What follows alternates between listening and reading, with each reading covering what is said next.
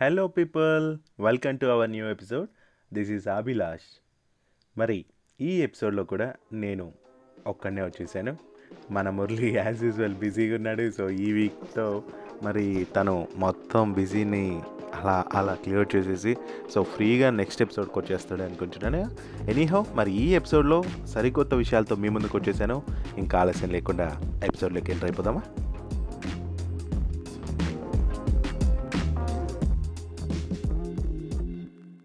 Yes. So listeners, మన Telugu cricket పాడ్కాస్ట్లో మనం ఎన్నో అంశాలని చర్చిస్తూ ఉంటాం.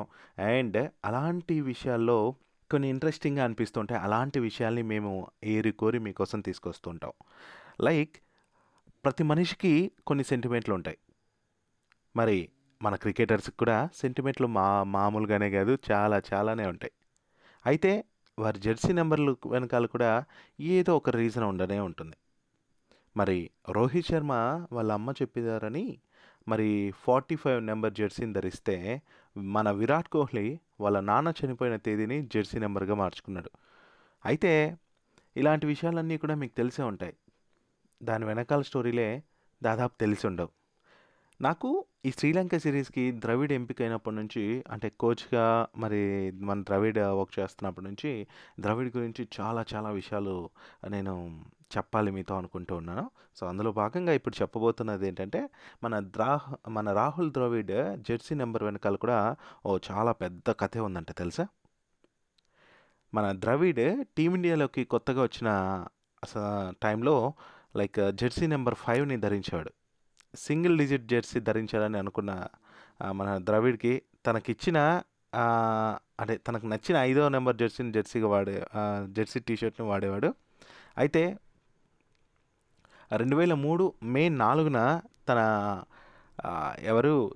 చిన్నప్పటి ఫ్రెండ్నే, తన ఫ్యామిలీ ఫ్రెండ్నే మరి విజేత పెంధార్కర్ అనే ఆవిడని పెళ్ళి కూడా చేసుకున్నాడు మన రాహుల్ ద్రవిడ్. అయితే తన కూల్ అండ్ కామ్ యాటిట్యూడ్తో ఎంతో కూల్గా ఉండే మన ద్రవిడ్, మరి అలాంటి పేరు కూడా తనకు బయట కూడా అలానే ఉంటుంది, క్రికెట్ గ్రౌండ్లోనూ అలా ఉంటుంది, ఇంట్లో కూడా అలానే ఉంటుందట. అయితే తనకు ఉన్న ఒక చిన్న మైనస్ ఏంటంటే షార్ట్ టర్మ్ మెమొరీ లాస్ లాగా బాగా ఇబ్బంది పడిపోతూ ఉంటాడంట. మతిమరుపు చాలానే ఉండేదట. సో దాంతో క్రికెట్ గురించిన విషయాలని అయితే ప్రతీదీ గుర్తుపెట్టుకుంటాడట. కానీ పర్సనల్ లైఫ్కి సంబంధించిన విషయాలు మాత్రం ఏమాత్రం గుర్తుపెట్టుకునేవాడు కాదట. సో సింగిల్గా ఉన్నప్పుడు ఇలాంటి విషయాలు గుర్తులేకపోయినా చెల్తీ బాస్. మరి పెళ్ళయ్యాక మరి పర్సనల్ లైఫ్లో మన లైఫ్ పార్ట్నర్ బర్త్డే కావచ్చు, ఒక స్పెషల్ డేట్స్ కావచ్చు, ఇలాంటివి గుర్తు లేకపోతే మాత్రం మనకు దిబిడే అయిపోతుంటుంది. సో ద్రవిడ్కి కూడా పెళ్ళయిన తర్వాత తన వైఫ్ విజేత పెంధార్కర్ ఏం చేశారంటే తన బర్త్డే రోజుని మన ద్రవిడ్ మర్చిపోయాడంట. అంతే, పెళ్ళైన తర్వాత వచ్చిన ఫస్ట్ బర్త్డేని కూడా మర్చిపోవడంతో ఇక ఆ రోజు ఇంట్లో పెద్ద ఇష్యూనే అయిందట. ఆ గొడవ కారణంగా తన భార్య పుట్టినరోజును గుర్తుపెట్టుకునేందుకు వీలుగా ఆమె బర్త్డేట్ అయిన 24ని మన రాహుల్ ద్రవిడ్ జెర్సీగా ధరించాడండి. సో 2004 పాకిస్తాన్తో జరిగిన వన్డే సిరీస్లో ఫస్ట్ టైం 24 అనే నెంబర్ ఉన్న జెర్సీతో మరి బరిలోకి దిగాడు. తన భార్య బర్త్డేట్ 24 నెంబర్ జెర్సీతో రాహుల్ ద్రవిడ్ పెద్దగా సక్సెస్ కాలేకపోయాడు. మరి మన రాహుల్ ద్రవిడ్కి కొంచెం జ్యోతిష్యం ఇలాంటివి కూడా ఫాలో అవుతాడంట. సో ఇలాంటివి బాగానే నమ్ముతాడు కాబట్టి వాటికి కావాల్సిన ఒక పరిష్కారం కోసం చాలా వెతికితే తనకు తెలిసిన ఒక జ్యోతిష్కుని దగ్గరికి వెళ్ళి రాహుల్ ద్రవిడ్ ఈ విషయాలన్నీ చెప్తే 24 వద్దు, 90 నెంబర్కి మారు, చాలా బాగుంటుంది అనేసి ఒక సజెషన్ ఇచ్చాడంటే. సో న్యూమరాలజీ ప్రకారం రాహుల్ ద్రవిడ్కి నెంబర్ 2 అయితే బాగుంటుందట.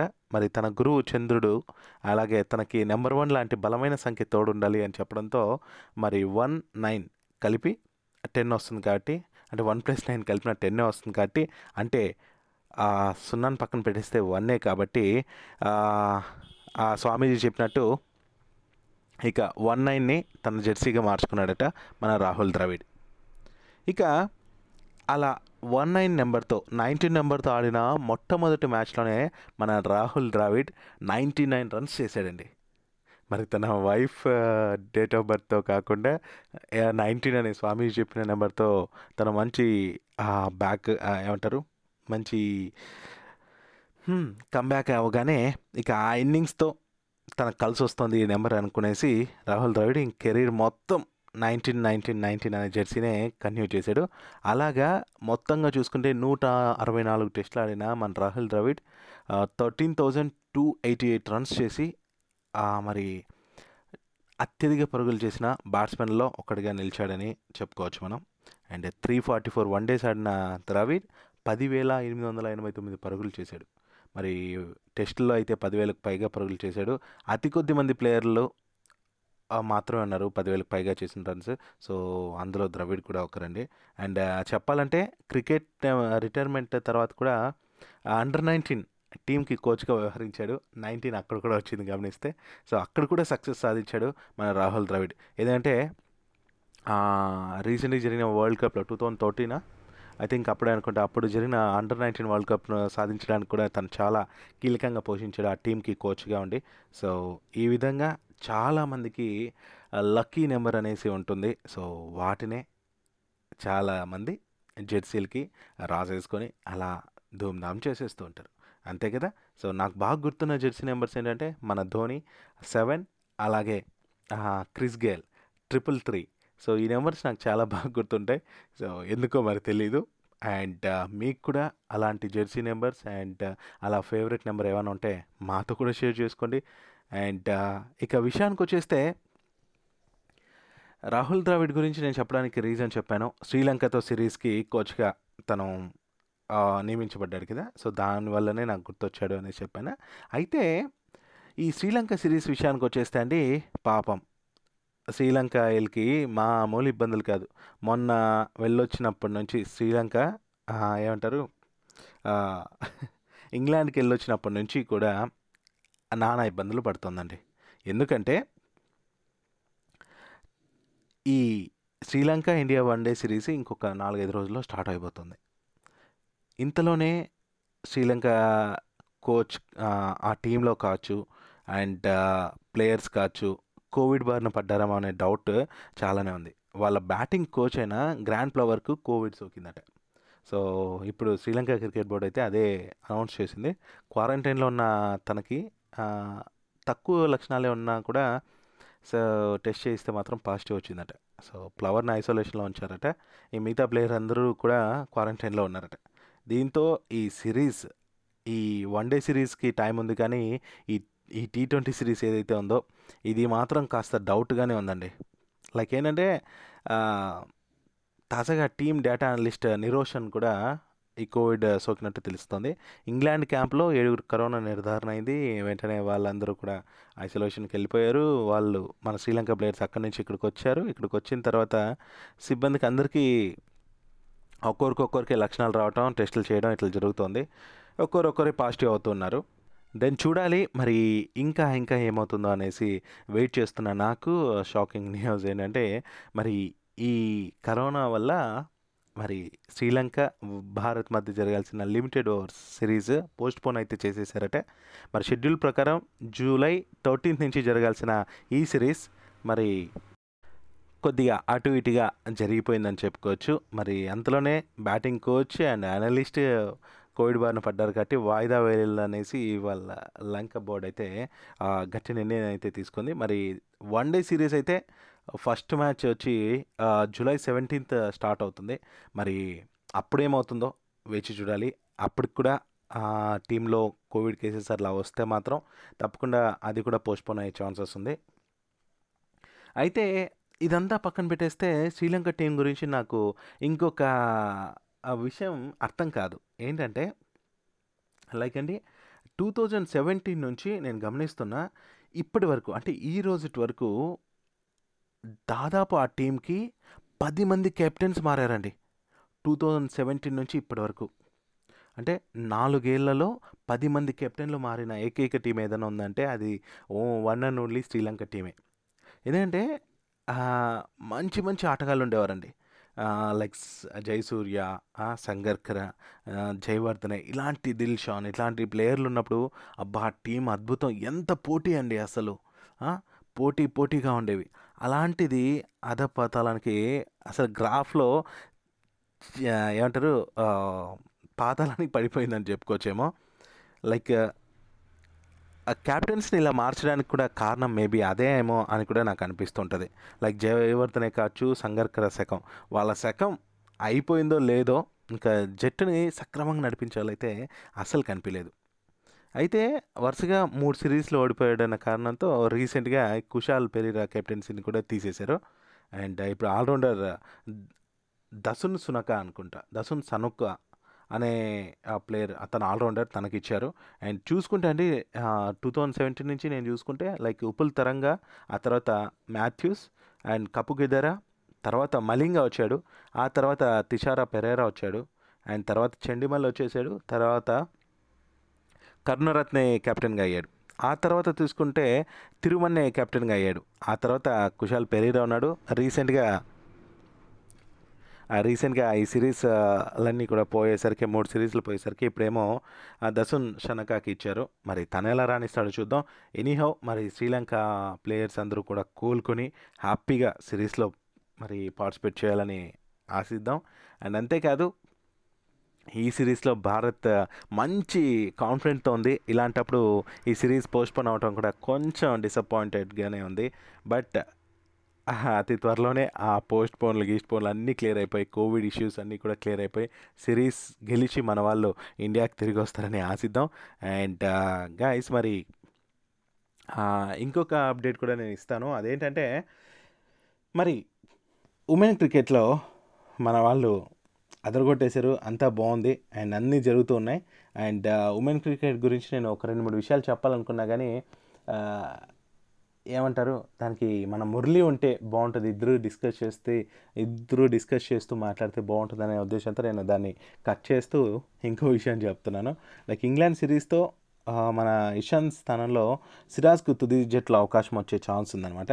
ఎందుకు అంటే వరల్డ్ టెస్ట్ ఛాంపియన్షిప్లో ఆ ఫైనల్ మ్యాచ్లో అనుకూలించే పిచ్ పైన కూడా మన ఇషాంత్ పైన ఉన్న కాన్ఫిడెంట్ అందరికీ తెలిసింది ఎలా ఉంటుంది. ఇషాంత్ శర్మ అంటే మనం కొంచెమైనా ఎక్స్పెక్ట్ చేస్తాం. అలాంటి ప్లేయర్ కేవలం 3 వికెట్లే తీశాడు. సో అది మన సెలెక్టర్స్కి అంతగా నచ్చట్లేదు. లైక్ ఏంటంటే తన స్థాయికి తగిన పర్ఫార్మెన్స్ కాదు ఇది. సో కాబట్టి ఇషాంత్ను పక్కన పెట్టి ఇంగ్లాండ్ సిరీస్కి మన సిరాజ్ని తీసుకుంటే ఎలా ఉంటుందనేసి ఆలోచిస్తున్నారట. సో ఇదే కానీ జరిగితే ఎలా ఉంటుంది మీరు చెప్పండి, బాగుంటుంది కదా?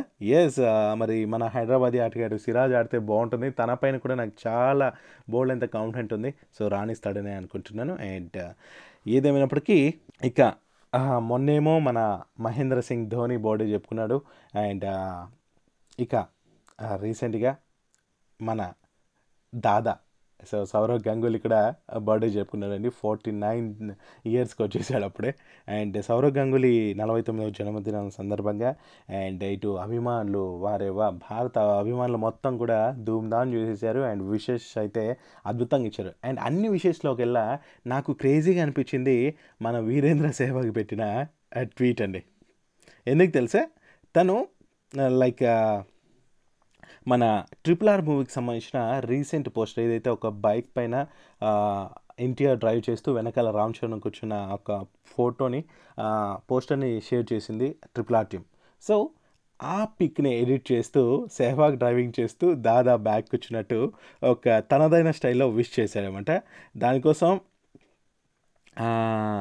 లైక్ ట్యాగ్ కూడా ఇచ్చాడనమాట. ఆ మార్ఫ్ చేసిన ఫోటోని సోషల్ మీడియాలో పోస్ట్ చేస్తూ దాదా బైక్ని దాదాతో కలిసి రైడ్ చేయడం అంటే ఇదే, దాదాతో నా ప్రయాణం కూడా ఇలాగే సాగింది అనేసి తను ఆ ట్వీట్లో పేర్కొన్నాడు.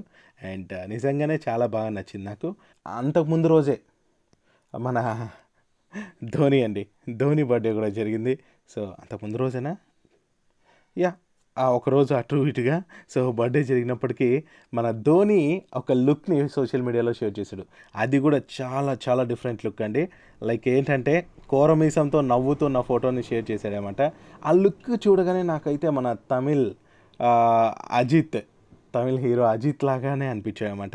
నిజం చెప్పిన ధోని ఇప్పుడు స్టోరీని కానీ ఇప్పుడున్న లుక్స్ని బయోపిక్లో అలా తీయాలంటే ధోనికి సంబంధించిన సినిమాని మన అజిత్ గారిని పెట్టేస్తే, హీరో అజిత్ గారిని పక్కా షూట్ అవుతుందనేసి చాలామంది అన్నారు, ఫ్రెండ్స్ కూడా. తలైవ ధోని విషెస్ మాత్రం నిజంగా ఇంటి దగ్గరికి వెళ్ళే అభిమానుల అరుపులు కేకలతో ధోనిని బయటకు రప్పించేలా కేకలు వేయడంతో బయటకు వచ్చి పాపం అందరికీ హాయ్ చెప్పాడు. అండ్ విశేష్ అయితే ఆ విధంగా సాగే ధోనికి. అండ్ ఓవరాల్గా ఏంటి అంటే ఈ బర్త్డేస్ ఇవంతా కూడా మనకి ఇష్టమైన వాళ్ళు ఎప్పుడైతే జరుగుతాయో అవి మనకు ఒక పండుగలాగా ఉంటాయి కదా. సో నేను బాగా చెప్పాలంటే చాలా మీటింగ్స్లో అంటే లైక్ ఫ్రెండ్స్తో కలిసినప్పుడు ఇట్లాంటి చిల్లర మీటింగ్స్లో అంతా కూడా వీళ్ళ గురించి ఎక్కువ మాట్లాడుకున్నాను. అండ్ ఇప్పుడు మీతో మాట్లాడుతున్నాను. ఏదేమైనప్పటికీ వీళ్ళందరూ కూడా మన టీమిండియాకి ఎంతో ఎంతో కీలకమైన ప్లేయర్స్ అండి. ధోని కావచ్చు, సౌరవ్ గంగూలీ కావచ్చు, ఈరోజు మనం ఎక్కువ మాట్లాడిన ద్రవిడ్ కావచ్చు. వీళ్ళు లేకపోయింటే టీమిండియా ఎక్కడో ఉండేదేమో. సో ఇలాంటి ఎన్నో ఇంట్రెస్టింగ్ విషయాలతో మీ ముందు నెక్స్ట్ ఎపిసోడ్లో ఉంటాను. అండ్ వీలైతే మురళీతో పాటు. సో అంతవరకు bye bye. This is Abhilash signing off.